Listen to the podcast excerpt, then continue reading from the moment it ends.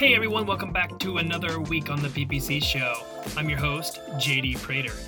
And this week we have Gil Hong, account manager at Seer Interactive. And he's going to be talking to us about shopping ads. And the top three takeaways from this week's episode are really trying to understand one, the hidden cost of your product sales. So, really thinking through your shipping and your, your promotions and your returns and your restocking costs outside of just revenue driven. Understanding how to use custom labels to add additional context to your feed. So, using those labels to add stuff like profit margins, bestsellers, or average order value. And then lastly, understanding how your feeds can be optimized for non brand and seasonal queries. I hope you guys enjoyed the show. Hey, Gil, welcome to the PPC show. Glad to be here. Oh, man, it's been a, uh, a while since you've been on. You were one of the very first uh, people that were interviewed on the show back when we were on Blab. Do you even remember that? Uh, oh yeah. Uh, you know, fun fact: I actually had a fever that day um, when I was recording recording out of my living room. Um, I think my my kid was like crying like upstairs, and so that was a a little added pressure, but you know, it, fond memories. Oh man. Well, I hope you're feeling better today. Definitely. I'm nice. I'm ready to get started. Fantastic. Well, uh, it's good to have you on the show, and uh, even good to talk to you again. Um, Gil and I uh, officially kind of like met. Uh, he was actually in Denver back when I was in Denver, and we met up uh, to grab a drink at a, a, local beer garden. Was that was that last summer, right? Yeah, uh, just almost almost a year, maybe a little over a year ago now. Yeah, um, Gil has some, and then your your parents are there, right? Yep, uh, my parents live, uh, you know, outside of the Denver area, and so went to go visit, and you know, I just hit up PPC chat and I was like, hey, anybody in the Denver area want to grab a drink? You know, just you know, talk PPC and uh, have a have an, a real life PPC chat, so to, so to speak. Yeah, well, you know, I'm always down. I'm always down. Talk PPC. I'm always down for a beer as well. So, uh, of course, I hit that up and met up with Gil. So it's been really good, man. Uh, really good to have you back and uh, good to talk to you again. And so you've been at let's see, Seer now. For how long have you been up there? Um, I think I'm coming up on three years now. Um, so it's been quite a long time, but you know, time sure does fly. Uh, you know, when you're having a good time, and uh, you know, I I definitely uh, enjoy my time here at Seer. Fantastic, fantastic. And uh, you are based out of the San Diego office, correct? Yep, that's right. Um, I was actually the first PPC hire out of our San Diego office. Uh, we have about 75% of our company in our headquarters in Philly. Um, and you know, back when I started almost three years ago, we were at like 10 people, and now we've ballooned out to almost 30. Oh wow! How many people are, at Seer now total? Uh, we're uh, maybe about a little over 100, 110, 120. I mean, it's hard to keep track of so many new hires that come through. I mean, you have a training maybe every other week to to give, and um, it's just a lot more names and faces to learn. Dang, man. Wow, that's awesome. Well, I really enjoy following you guys' blog. You guys actually kill it on Instagram. I don't know who your social media manager is, but uh, I love this like Twinkie Tuesdays. I just find that to be hysterical. I'll be sure to pass along those compliments. Um, you know, every time we submit to uh, you know the person who uh, volunteers for that, they they always like to to get um, you know the best captions possible, and so we're always trying to you know crowdsource uh, just our captions, and uh, yeah, they're they're pretty ruthless when it comes to, to making sure there's top quality uh, top quality captioning on those posts.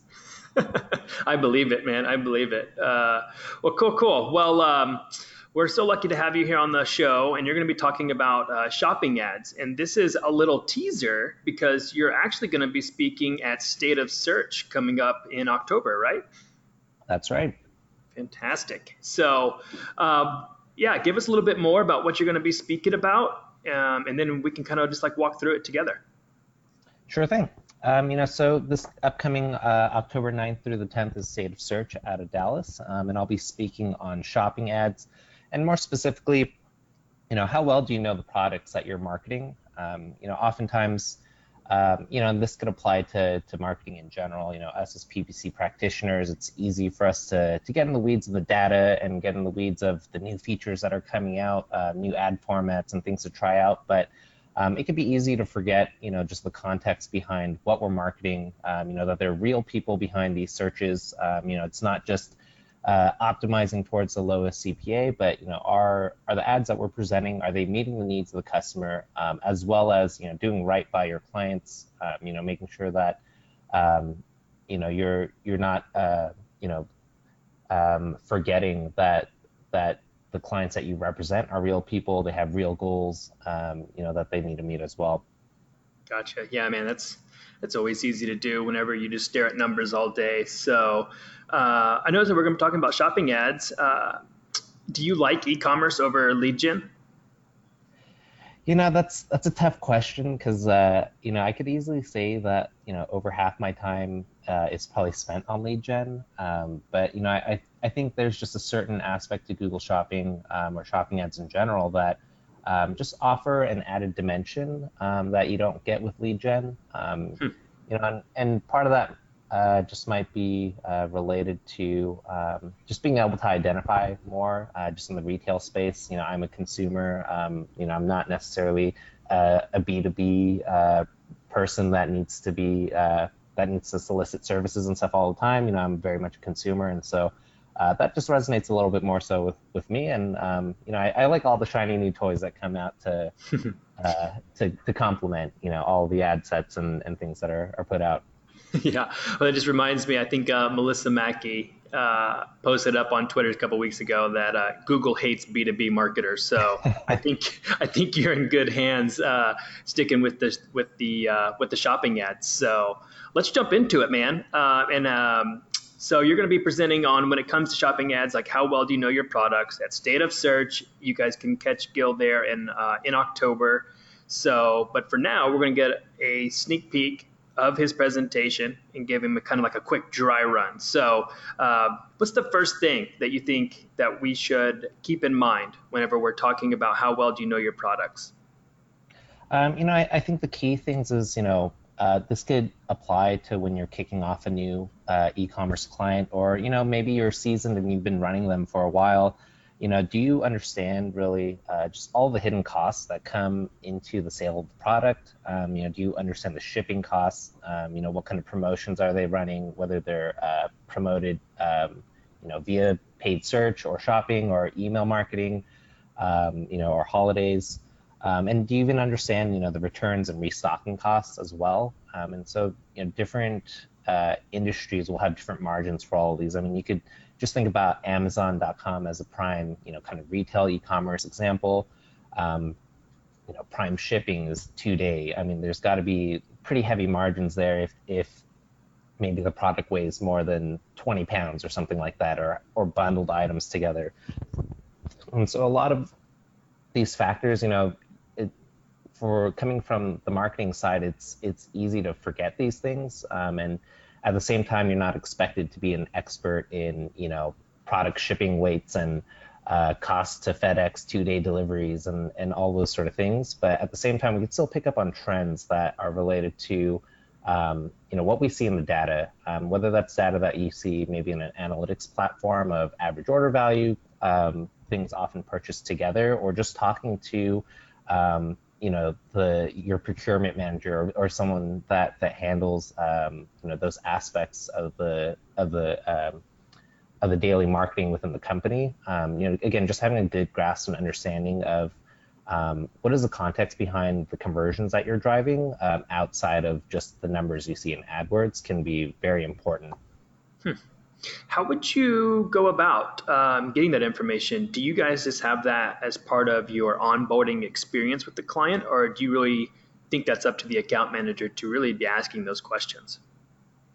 Um, I would say it's a, a two-pronged approach. I mean, definitely um, we have uh, our own kickoff questionnaires that we send out, and it'll include a lot of the a lot of the at least high priority questions in terms of you know what are your best selling products um, you know, what kind of seasonality is involved. And so uh, at the beginning, you know, not to get too lost in the details, it's it's important to ask, you know, well, what are the top drivers? Um, what makes um, your company successful in in terms of what you sell, um, and you know what are some of the the things that are a little less obvious but have a big impact uh, towards your bottom line, um, and then. Uh, just the second part of that, just over time, as you as you start to look at the data and, and have that context in mind that it's more than just the surface level numbers you know are you are you bringing you know some of these insights to uh, your client and ask continuing to ask questions continuing to broaden your understanding of their of their company and um, you know what they sell? Um, one of the examples that i like to bring up is that um, you know i was uh, managing this client that does um, you know uh, bar accessories for for your home and they like to personalize it. And so you'll get like barware like glasses and and beer steins and all the way up to um, you know wine refrigerators wine racks. And uh, you know I was on a, a, status call with this client and we were like hey uh, you know this uh, this one wine storage ad group you know they it performed super well last week. You know we had an average order value of you know over a thousand dollars. And you know we were we were really proud of that. We were like hey like this is great compared to our average. And the client's like oh you know that's interesting you say that because uh, you know those uh, those wine storage uh, products that we carry that's our lowest margin product. Um, and yeah the average order value looked great in adwords and in google analytics with the revenue. Hmm. um, but the bottom line, you know, in terms of them having to ship and install and handling um, and to stock that product over time uh, was actually kind of a loss for them. And um, you know, it was it was a tough conversation to have. I mean, uh, you know, we went in there uh, all happy and giddy to, yeah. to share, you know, the, this super great result, and you know, we kind of got a little deflated after that, but.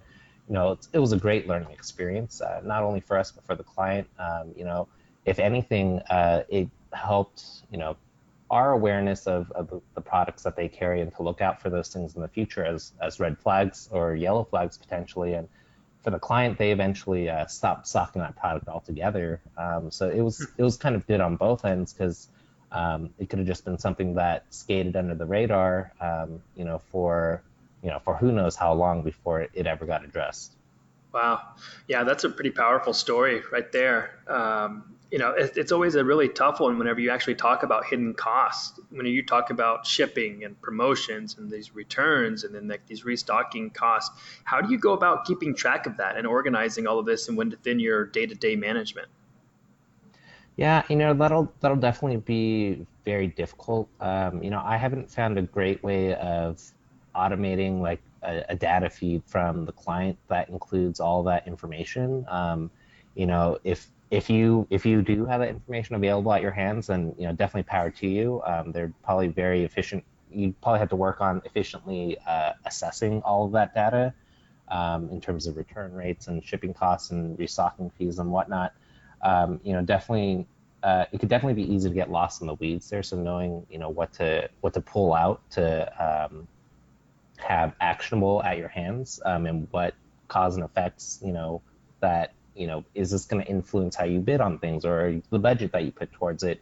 Um, just knowing, you know, will that data accurately um, accurately inform um, some of the day-to-day changes that you can make versus maybe bigger changes such as maybe we need to pull this product out altogether um, or maybe uh, introduce additional complementary products uh, you know on the client side um, i think are, are the important things to pull from this um, i haven't quite quite thought about it too much in terms of day-to-day management, but in terms of um, maybe more on a macro level, um, I, I, could see this uh, being a little bit more um, easier to digest and to, to, to work with.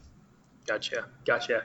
Yeah, it's it seems like that the way that the shopping feeds are funneled in through like Google Merchant Center, like you could easily add in this like a couple of more columns, and AdWords could become even more robust whenever you mm-hmm are building out your shopping feeds and you're building out your bid rules or you're uh, segmenting those kind of products. So, AdWords, if you're listening, add in a few more columns shipping costs, promo costs, returns, restocking costs, even uh, your margins would be really cool to have at like a product level um, because as an e-commerce store, you probably already have this information, but there are a few things, right? Um, so what are some ways that you do add some context to this feed? I know that you you and I uh, had talked about custom labels. How are you using those custom labels?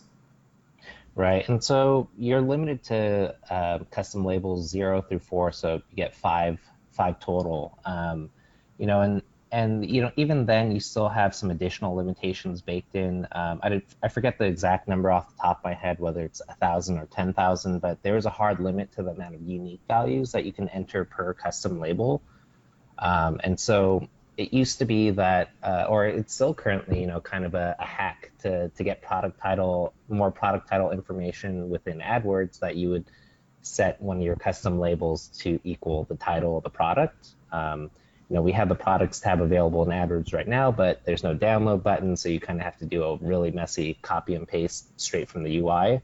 Um, but you know you're you're able to at least pull a label report and have these titles in there but if your inventory is over x amount of products then that solution doesn't really work out for you hmm. um, so knowing again the limitations of the custom labels uh, can really characterize you know what they can be useful for uh, you know profit margin is one that's uh, I see very commonly uh, utilized uh, you know whether it's a high prof or high high margin product low margin um, even something as simple as um, is this a bestseller or a seasonal product, um, and being able to to overlay uh, trends over time uh, to see how um, how they perform and whether or not they need to be segmented and treated differently based on seasonality um, and performance. Uh, you know, the, there's the, the, possibilities are endless here.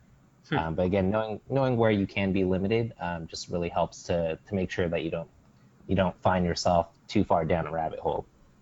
Gotcha, gotcha. So whenever you're setting up your uh, your campaigns, do you try to add those in to the very beginning, or if you're inheriting and maybe even auditing an account, um, what are some of the ways that you go about adding those custom labels, or when do you add those custom labels? Um, you know, a lot will depend on the goals of the client, um, and so oftentimes, you know, when it comes to e-commerce, it's it's easy to set up a goal of oh, let's let's have an account wide return on ad spend goal of let's say three to one. Um, but you know, when the client comes up with that number, you know, it's it usually bakes in a, a, considerable amount of factors. You know, probably bakes in your your agency fees or your overhead costs. Um, you know, maybe it does include um, some of these returns, restocking costs, uh, shipping costs, maybe uh, aggregate promotion cost uh, over time for the year. Um, but you know, how much more granular could we get with those goals, and and uh, how can we use that to to better inform how we're bidding, you know, on specific sets of products? Um, you know, uh, retail or sorry, the apparel industry, for example. Um, you know, there's a ton of you know different intent-driven, um, seasonality-triggered, um, even cart bundling options that that can res- present itself. Um, but if you have an overarching return on ad spend goal, um, you know, is that is that going to do it? Um, is that going to be good enough uh, to to inform how you market all the products together versus segmenting by by uh, different product sets? Hmm. Cool, cool. So uh, within all of that, you know, so I know my hidden cost. I'm using some custom labels. Uh, what are some other ways that you are optimizing your feed? Um, you know, and, and, just being able to, um, you know, ha- I guess optimizing the feed in terms of custom labels, uh, you know, just making sure that um, all of your custom labels are being applied. Um, and so oftentimes, um, you know, a lot of feed changes might be done on the client side through maybe a web dev or their own e-commerce platform, or maybe you're making the changes yourself in a Google Sheet uh, if you have direct control of the feed um, or through a third party uh, feed handler. Um, you know, just knowing where those potential bottlenecks could occur or where the QA process um, uh, kind of ends in a sense, um, you know, is really important. Um, just just because you know we could custom define all of these labels, um, but if we're not checking in on how often they're being applied or if they're being evenly applied, you know, across all products or new products that get introduced to the feed over time, um, you know that's that's definitely a, a quick and, and, easy way to to make sure that um, you know over time that you're you're still performing as you have things set up um, and an easy way for things to kind of break um, you know just in in terms of ensuring that data quality gotcha gotcha So in the beginning, you were you were kind of talking about like there's a person behind the search, right? Mm-hmm. And you were talking really kind of around like buying intent. Um, what are some ways that you think about uh, buying intent whenever you are setting up your shopping campaigns? Um, you know, I think that's something that um, you know from a product feed perspective is something that we as PPC marketers have kind of forgotten over time. Um, you know, we all learned keyword based marketing, and that was something that we had to be really careful about in terms of, you know, how do our keywords relate to our ads? Um, is the intent there with search query reports? Um, you know, how is our ad ad copy tested over time? Um, but with um, you know feed-based marketing with PLAs and and stuff. Uh, you know, Google tried to make it as easy as possible that like, even a dummy could do. Just make sure your feed is good, and then we kind of take it from there. We you know pull the images, we show the ads, and we put it you know way up in front for everybody to see before text ads. And um, I think the aspect of, of continually testing um, how the ad shows uh, for PLAs is something that isn't done um, done as often as it should.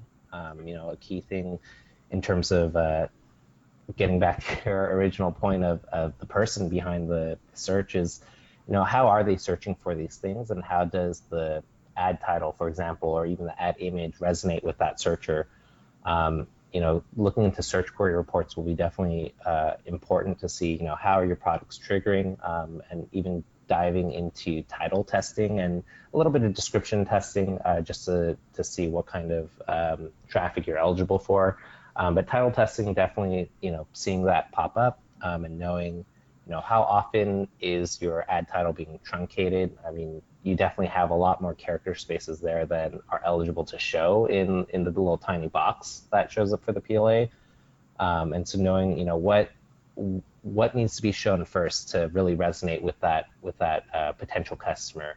Um, and so one tool that I like to use, uh, or I guess a couple tools that I like to use to to help find that buying intent. You know, well, looking at your search query reports, what is converting? What are people searching for? What um, is bringing in the most volume in that in that sense. Um, also looking into Google Trends um, in terms of how people are searching. Are people searching for your product this way, or maybe a synonym of it?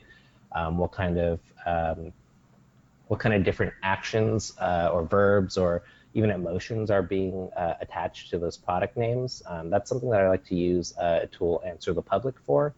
Um, it's a keyword-based tool. Um, you know, you just plug in a keyword and it'll spit out kind of all of the, you know, kind of the, I, I kind of like the Google Instant search results for it in mm-hmm. terms of what are the questions behind that keyword. You know, what are um, the what are the most trafficked um, queries that involve that keyword.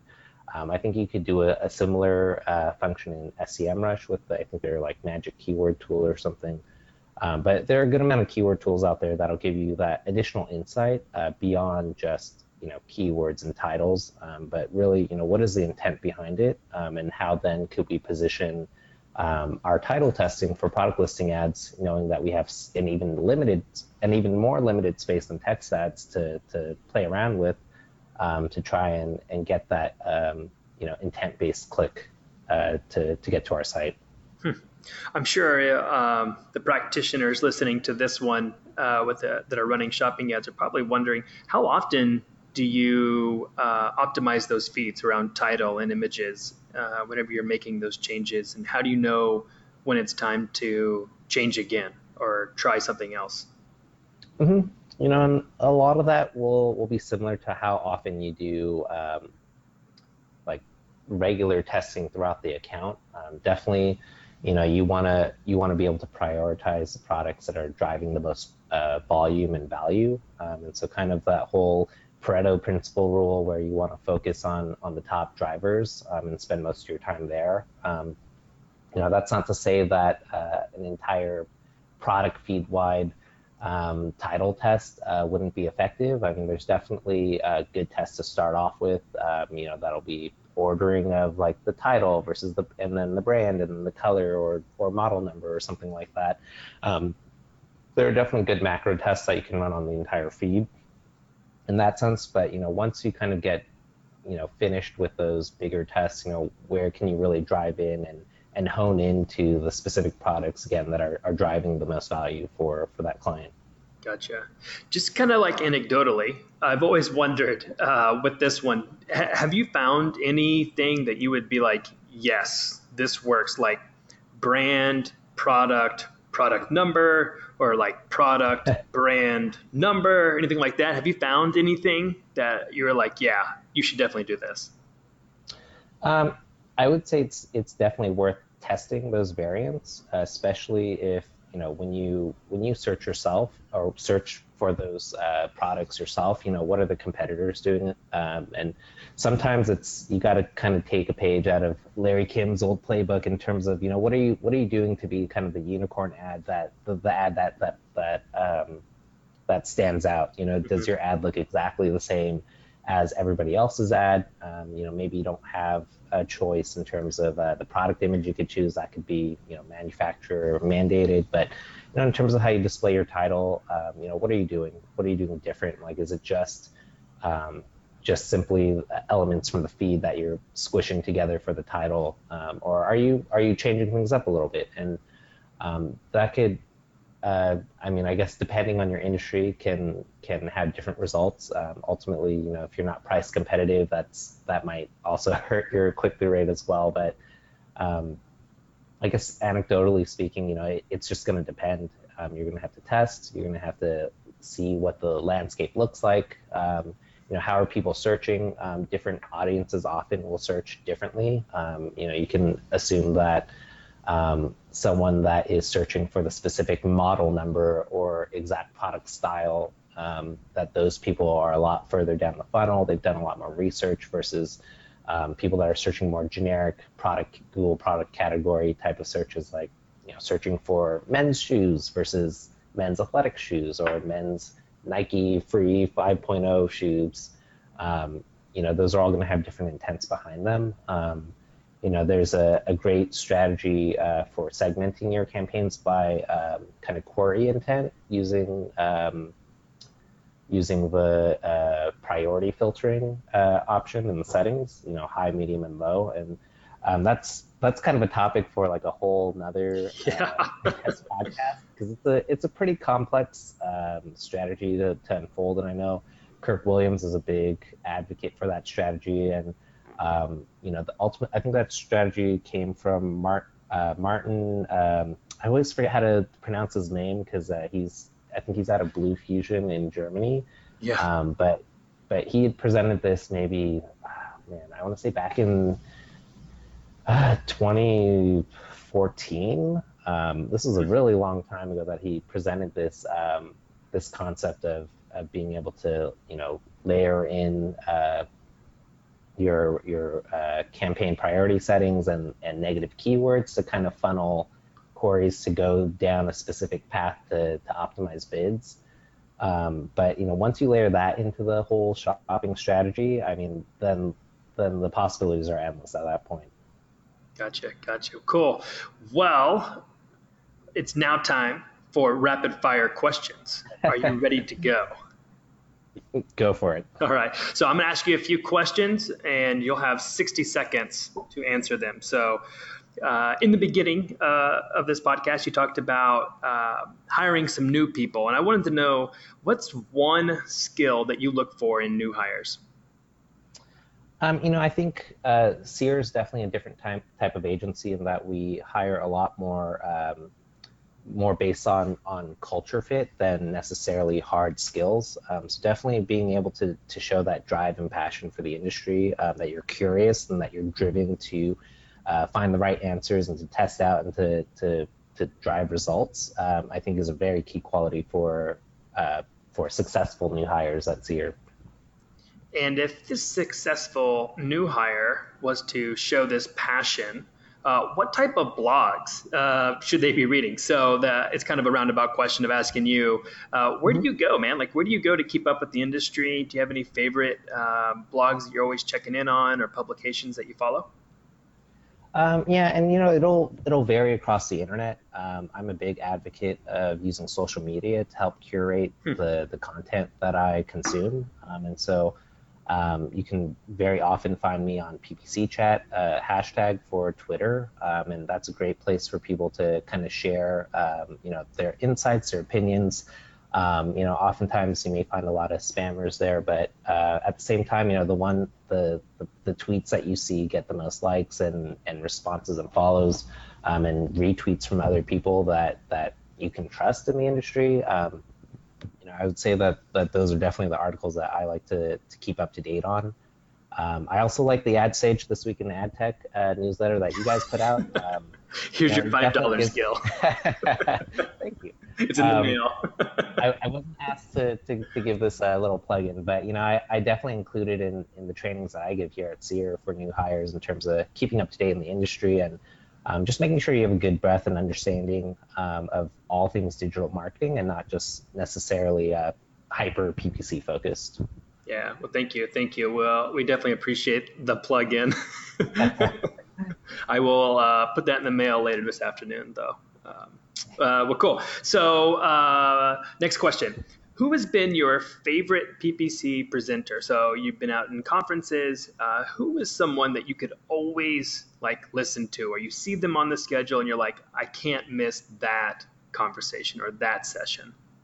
Oh man, that's that's a real tough tough one to answer. Um, you know, I think um, looking back at some of the people that have been in the industry, um, you know, for the longest amount of time and, and have lived through uh, a lot of the trends that uh, may resurface over time in terms of what Google does to to um, to to change things in the industry. Um, I like to listen to those types of people. So Brad Geddes would be, uh, you know, one of the people at the forefront that that it's a kind of a can't miss for me.